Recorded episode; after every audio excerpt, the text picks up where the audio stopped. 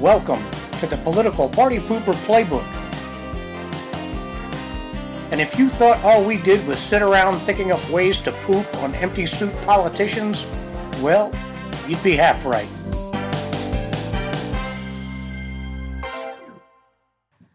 Welcome to the P4B. Today we'll talk about economics of discontent, fertility, Davos, and ChatGPT. This is episode 11, and this ought to be fun.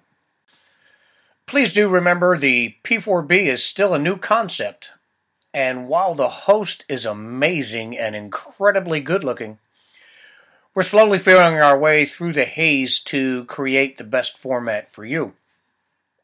So here's a change to how the format is delivered. I'm aggressively seeking sponsorship and affiliates to support the site. In the future, paid subscribers will receive all the content ad free. Free subscribers will receive the content while having the opportunity to interact with our fine sponsors. See how I did that? Interact with our fine sponsors. That's good PR. Before we get to the main event today, I'd like to tip my hat to Tucker Carlson. He proved beyond a shadow of a doubt that January 6th was a mini riot that cooled immediately into a wandering tour of knuckleheads through parts of the Capitol building. He also demonstrated that an important part of the narrative, which actually made it into the congressional report, was pure, intentional, undiluted bullshit. It showed a senator giving constituents a tour of the office building, not the Capitol building. And the report said he was helping these people case the Capitol building to plan the insurrection. This was an intentional smear to support a completely false narrative. True to form, the political skanks are circling the wagons to justify their two year circus we've been subjected to regarding the mini riot. They're trying their best to smear Carlson, who simply showed the videos and narrated what we were seeing. Nothing. And I have yet to see any evidence the idiot in the buffalo hat was a member of QAnon. Some articles say he claimed conspiracy theories that were similar to the ones you see in QAnon. I'm sure there are millions of people who talk of the deep state and stealing elections who don't have a clue as to what QAnon is. I don't know what QAnon is really. I've searched it. I found a lot of people telling me what they think it is. But I've never found a site that says, We're QAnon, sign up here. So by continuing to use that label for him in public may likely be the legal definition of slander. If you know anything that links him directly to the group, I'd love to hear from you in the comment section and leave a link if you have one. And as I said before, the riot could have been squashed before it happened, but Pelosi refused the offers and recommendations to beef up the police. The mini riot was her fault and likely her desire. So that's the latest from Planet Crackpot.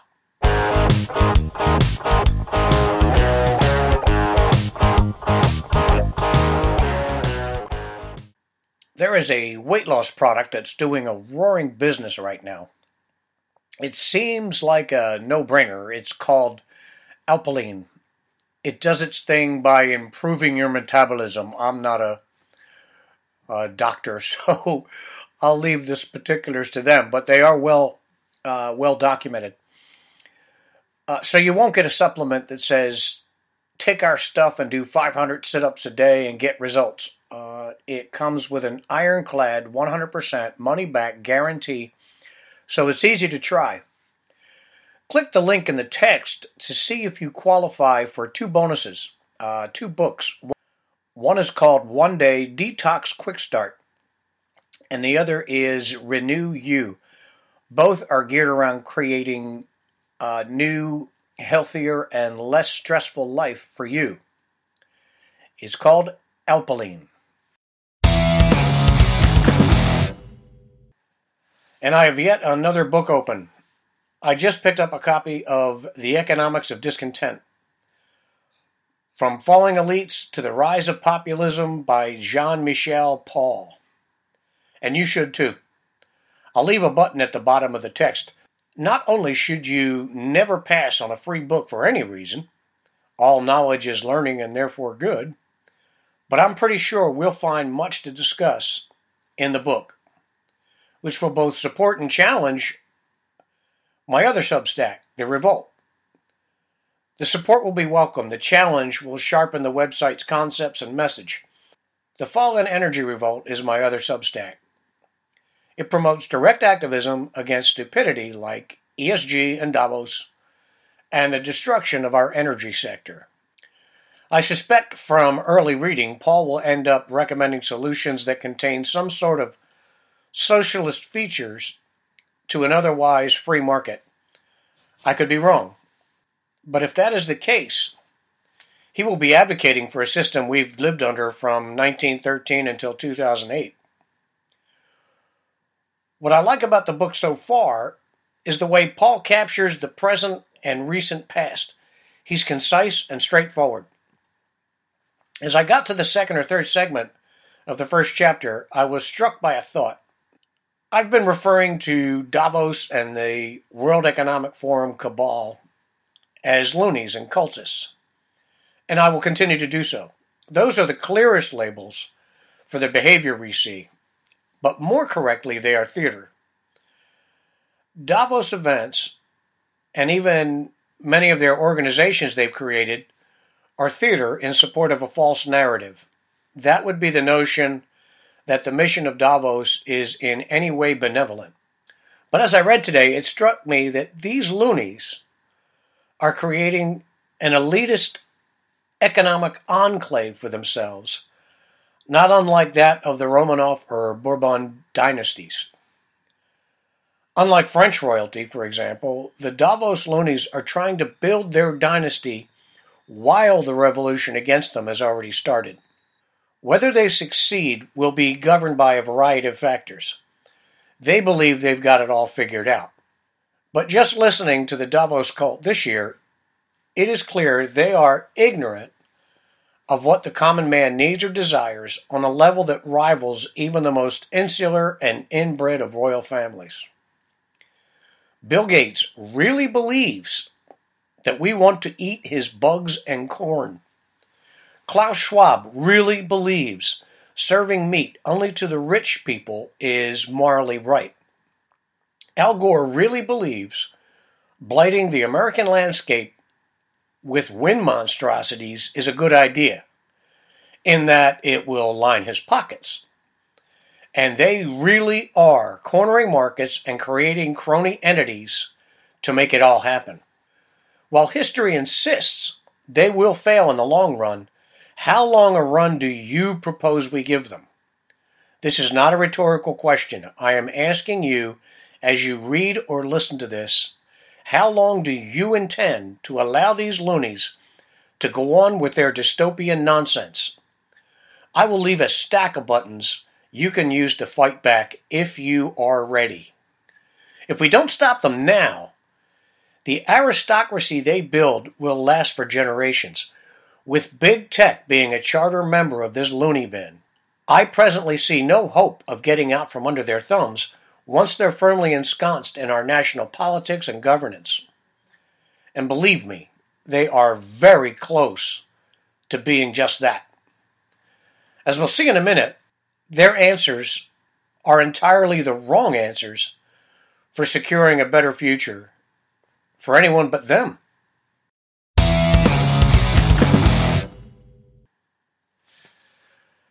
This is for woodworkers and people who love them.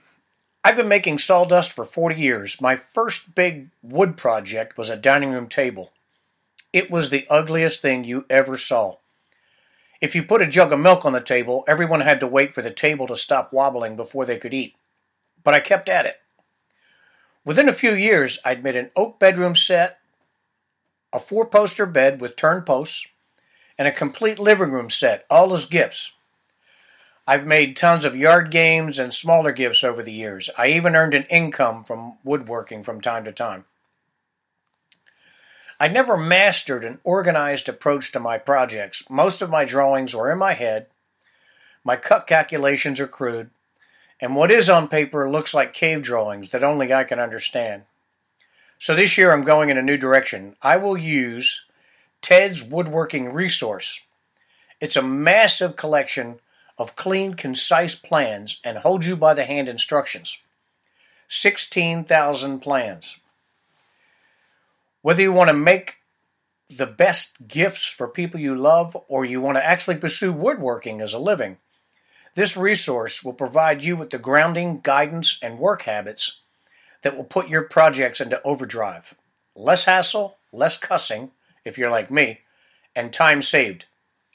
So, woodworkers and soon to be woodworkers, scroll to the picture in the transcript and grab this lifesaver.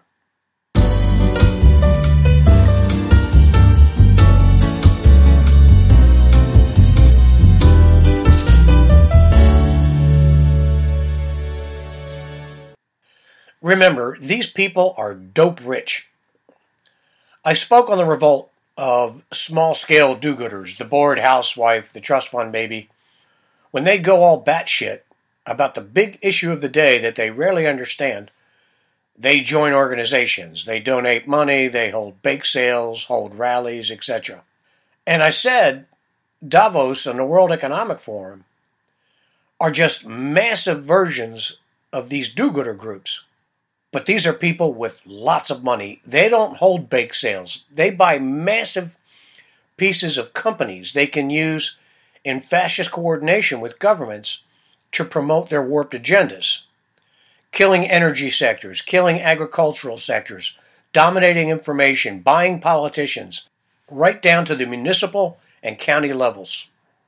Their cause is to line their pockets and create a planet in which they have unlimited power and wealth. They seriously want a global playground for themselves and their heirs, where the rest of humanity, anyone who is not a member of the cult, will serve them, meet their every need. Klaus Schwab has often outlined how he plans to educate the planet to be good little proles, obedient serfs. They say they wish to serve the planet, but truly, they are rearranging the furniture and living arrangements. So they live in the manor houses, and you exist to eat bugs and serve the lords. There is so much wrong with all of this, one is left frustrated where to start. So, will the bugs taste like a Big Mac? Let's take one monumentally stupid idea. To make up for the destruction of our food supply, almost complete already, they want to supply you with your daily intake of protein with bugs. I swear. There's already a plant in place to process hundreds of billions of bugs per year to create food for you. Just consider for one minute what happens to the food chain when you mess with the bug population like that every year. Just that one single idea alone will have unintended consequences knowable and unknowable. You will immediately affect the vitality and migration of our aviary friends. You can't sustain that kind of industry in a lab alone. And still, you will be ordered by these freaks to eat bugs. How demeaning does it have to get before you say, no, fuck no, it's not going to happen? These fascist freaks are in the process of gutting our agricultural sector and reducing it to just the holdings that will feed them their protein rich and enjoyable foods we presently enjoy. You will be allowed to buy from them, more than likely, just enough nutrition to keep you weak and non threatening to them. With all their nonsense, we get more of what is already wrong. One of the justifications for abortion on demand and green scams and making you eat cockroaches is the issue of overcrowding. That's bad, right? These teeming masses crowded together with no room to live, to thrive. There are many reasons why this notion is pure bullshit. And the answers from the cult will not help. I'll just touch on two, that'll be enough. We don't have an overcrowding problem. The vast majority of America and the world's landmass is empty space. We have a planning problem. Because we have centrally located so much of our wealth in urban hellholes, that's where the majority of the population tends to live. I understand this was an evolutionary phenomenon. It was technically necessary for purposes of communication. That is no longer true. It would take decades, but as a nation, we could very easily decentralize the physical locations of wealth generation to everyone's benefit. And it wouldn't even have to be mandated. Just remove the perverse motivations companies have to be so located and the tax breaks and perks. You can move your company anywhere you want or stay where you are, but I'm not paying for it. That would include all businesses, even sports teams. Then see how long it takes for businesses to move to places where the cost of living and working is lower than, say, New York or LA. The second answer is we are not experiencing a population explosion in any other area than our numbers of illegal aliens. Not only have we gone the foolish way of previous cultures, which is to say, hey, times are good, don't spoil it by having babies, we've done further irreparable damage to our healthy population growth. We've killed tens of millions of babies before they got started. And don't kid yourself, a negligible few of these were killed out of necessity. They were abortions of convenience. If you are middle aged right now, or even young on the retired end, you will live to regret not having all those workers who would have been born in the last 50 years paying taxes and paying into Social Security. Also, we have artificially bred weak fertility into the population. By assisting couples of weak fertility to conceive, Yes, of course, we should. We are helping to pass along those same genes. Add to the damage lifestyle has done to our young adults with the shit they've been eating, the docility of their upbringings, increased depression, likely due to docility and empty praise in the formative years. And you have a cocktail for creating at least two generations that can't reproduce themselves. Here is just one less shocking article on the subject, less shocking being a relative term. I'll leave a link in the text. So now we have two generations of kids, now adults, who are plagued by genetic weak fertility and environmental weak fertility. And the goddamn Davos cults want us to eat bugs and have our newest generation eat sugary cereal instead of eggs. And here's one thing I didn't see coming. As of yesterday, 7 March, this piece was basically done. I just needed to correct typos and embed it in my Substack. But tonight, Donald Trump got one over on me. As I said before, I'm not a big supporter of DJT. But when he gets it right, I am committed to say so, and tonight he got it right. He has floated the idea of a baby bonus to encourage healthy population growth. I'm all for it. But we'll have to do more than just greenlight this idea. We need to get the chemicals out of our food supply. We need to raise healthier, stronger, more resilient kids. And we have to completely resurrect our agriculture and energy sectors in order to promote and support a vital young population. I've been waiting since the end of the Clinton administration for the pendulum to swing back toward a healthier, more mature, less pathetic society. Maybe it's just beginning to happen. Let's hope so. The Davos cult is not the answer to any of this. Davos is not seeking a healthy, muscular society. They seek a weak, sunken chested, effete herd of cattle to serve them. So, the first order of business to get that pendulum to swing quickly toward a strong America is the outright rejection of every single one of their ideas. Now. I have a restless entrepreneurial spirit.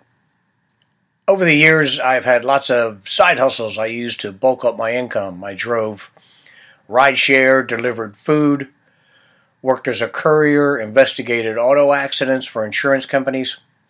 I even sold satellite dishes when they were offering 20 channels and required a degree in engineering to operate. What I liked about all those gigs was I worked when I wanted to. Sometimes I had three going at a time.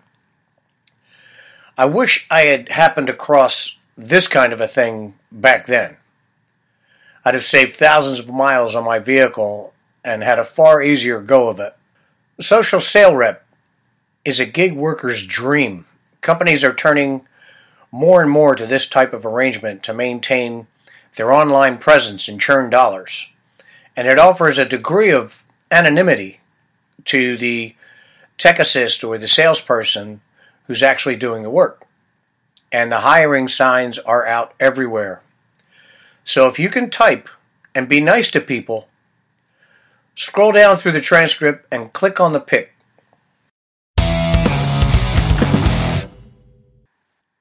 Interesting, fun, but creepy. A strange but somewhat illuminating conversation. I sat down earlier this week to clock the buzz on ChatGPT. I'd been toying with the idea of changing the name of my other Substack, The Energy Revolt. I thought this might be a topic I could run past the chatbot to see what it might say. I came away with mixed impressions about its early capabilities and what such technology portends for the future. For the sake of simplicity, in the text and the audio, I am MJ and the bot is just C. I started out with a prompt product description, a website calling for more domestic oil and gas exploration. As a response, C immediately says this website seeks to educate the public on the importance of increasing domestic oil and gas exploration. We believe that domestic energy production is vital to America's economic and environmental security. By avoiding the importation of foreign oil and gas, the U.S. can reduce dependence on unstable, and then he just stops there. MJ. A good name for the website? C. American Energy Security. Also C. A less funny name, Secure American Energy. So I said, okay, I'll bite.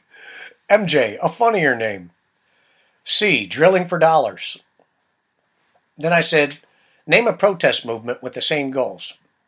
C. Domestic Energy for America. MJ, a funnier name. C. Oil and gas for all. At this point, I cut and pasted the earlier incomplete segment from above that the chatbot had actually created and hit the submit to prompt the bot to keep going. And he left off with the U.S. can reduce its dependence on unstable or unfriendly governments. With our poor relations with Saudi Arabia and Venezuela, how can we expect to rely on such players? We believe that domestic energy production is the key to energy independence, and we are determined to make our voices heard. MJ, name a protest movement with the same goals. C, secure America's energy future. Very good, C says of himself. A less funny name might be Domestic Energy for a Better Tomorrow. MJ, can you make a shorter, catchier one? C, Power America. So I changed the direction again a little bit. MJ, how do we combat ESG? And C says ESG stands for Environmental, Social, and Governance, which are three key factors businesses must consider when making decisions that affect their operations. To combat ESG issues, companies should consider implementing policies and practices that will reduce their environmental impact ensure social responsibility, and promote strong corporate governance. And I asked, what if I'm against ESG policies? And C says, if you're against ESG policies, then you may prefer to advocate for more purely economic decisions that prioritize profits over sustainability. Remember that phrase. In this case, you could join a movement focused on promoting free market capitalism and deregulation of the energy industry. And I said, at this point, I see it more as a personal liberty issue. C. If you see it as a personal liberty issue, then you may prefer to advocate for less government interference in the energy sector and more personal control over energy decisions. In this case, you could join a movement focused on promoting energy freedom and consumer choice. MJ, should people have their gas stoves taken from them? C. Now, C knows where I'm going here, uh, and we'll talk about that in a bit. C. No people should have their gas stoves taken from them. Gas stoves are a safe and reliable source of energy, and they should not be taken away from people without a valid reason. The conversation with ChatGPT goes on from here, but I'm going to cut it short in the interest of time. I went on to discuss other subjects with ChatGPT. We talked about LFTR reactors, cars, revisiting the naming of the website. The complete interview, I guess that's what you would call it, is in the text of the post. You may want to browse the whole thing. It is interesting, especially the speed at which it created the requested essay. And my assessment at, at the end covers the entire chat. My assessment of the chatbot conversation. If I had that conversation on any kind of personal level, it would have been creepy. The server seems so eager to please. I would highly recommend you never engage an AI machine on any kind of personal level whether you're talking about sex or trouble with your kids or finances, what you say becomes embedded in an ever growing record on a server that lacks a human sense of nuance. At some point, your mother may find out you've been cross dressing, or your boss may find out you called him a cheap bastard. At any rate, you can bet the digits aren't going to sit there undisturbed forever. I'll start with the minutiae of what was only mildly wrong with this conversation, and then move on to why the minor stuff could indicate serious ramifications of this technology. Over and above your boss finding out what you think of him. There were minor inaccuracies in C's points and a lot of politics just because C was willing to let go of its default stance. For example, its GWCC beliefs doesn't remove the fact that it is gathering information from its creators and from around the web. Much of what C sees is the same garbage we are fighting against here, but ChatGPT doesn't know what to accept or reject. C was unable to determine between the energy density of thorium versus uranium and what that means. Thorium, once bombarded with neutrons, puts out more energy per unit, but cannot be used in a reactor that would rival the output of light water reactors. They're suited for more specialized uses. Eventually, C may learn the distinction. In the meantime, on this subject, it provided skewed information. ChatGPT is also an easy conduit of propaganda. It used the phrase prioritize benefits over sustainability. That is a greeny propaganda phrase used to discredit anyone who disagrees with their plans, even if only as a matter of degree, like people who say, hey, green energy is awesome, but we're not ready, you're going too fast. And did you notice the bot spoke in the present tense about ESG, saying, the tenets of ESG must be considered in the course of doing business? Well, at least somebody read the 4,000 page Non Inflation Reduction Act. As this AI bot and others like it absorb information, it would be very easy to see where they become an unwitting advocate for nonsense, whether banal or dangerous. Keep in mind that the creatures, like ChatGPT, are not talking to an anonymous entity. It is having an actual conversation with an IP address, your IP address. If you or another member of your household do anything weird or alarming with it, you could find yourself in a world of shit. Thank you for joining us. Please use all the buttons below the audio bar. And don't forget about the gift and the book we'll be featuring as a thank you for supporting the Political Party Pooper Playbook.